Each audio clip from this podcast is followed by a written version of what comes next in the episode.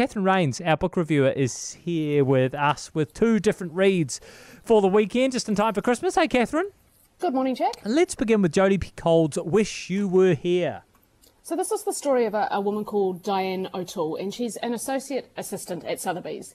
And she lives with her surgical resident boyfriend, and they live in, in Manhattan in New York City. And they've mapped out their entire lives together the house they'll live in, the children they'll have, the bucket list trips they'll go on, and their retirement plans. And for nearly four years, they've saved up for this amazing trip to Galapagos. Um, and it's the best time for Diane because a couple of things have happened at work and things have been postponed due to a virus that's going on. Um, and this masterpiece auction could have bring promotion to her, and she's really been working hard for it.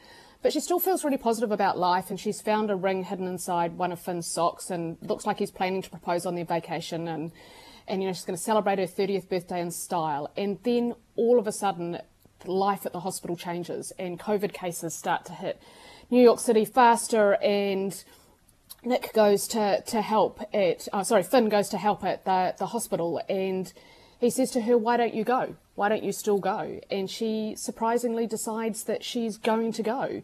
And then she gets to the Galapagos and she gets off the plane and realizes that all her baggage has gone missing.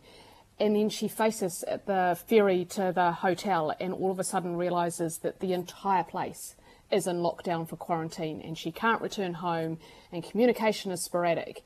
And you get this really interesting story of her being locked down on an island, and because Finn's back at home, you hear about what's going on in the ICU and the ah, doctors and yeah. the nurses and the kind of trial and error that goes on there in this very sort of sporadic way, because like I said, communication and Wi-Fi isn't that great.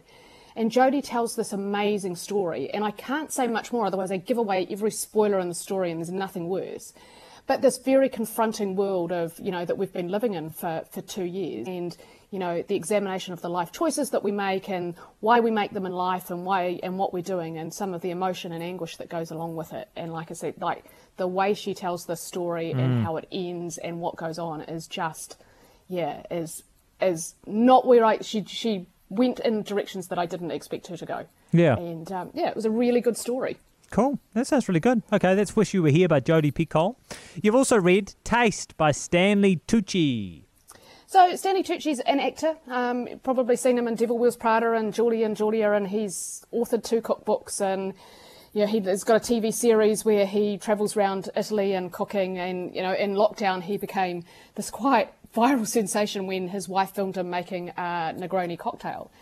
But in this this book, which I have to say is best described as completely charming, he shares his memories of growing up in this American Italian family that had this immense love of food and his early years in this small town in Katonah, New York. And you feel like you're sitting at the dinner table with him.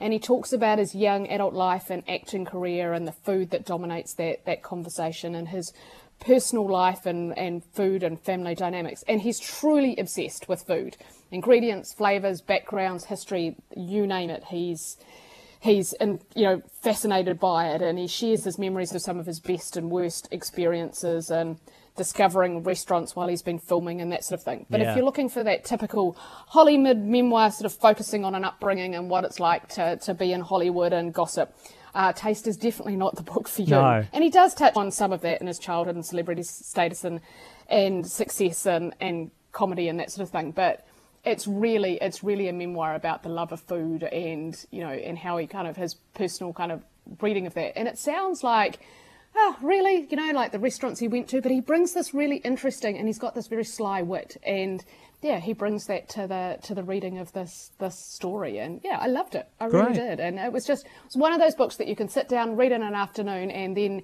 you just want to go and cook an awful lot of Italian food. I like the sound of that. Okay, that's Taste by Stanley Tucci.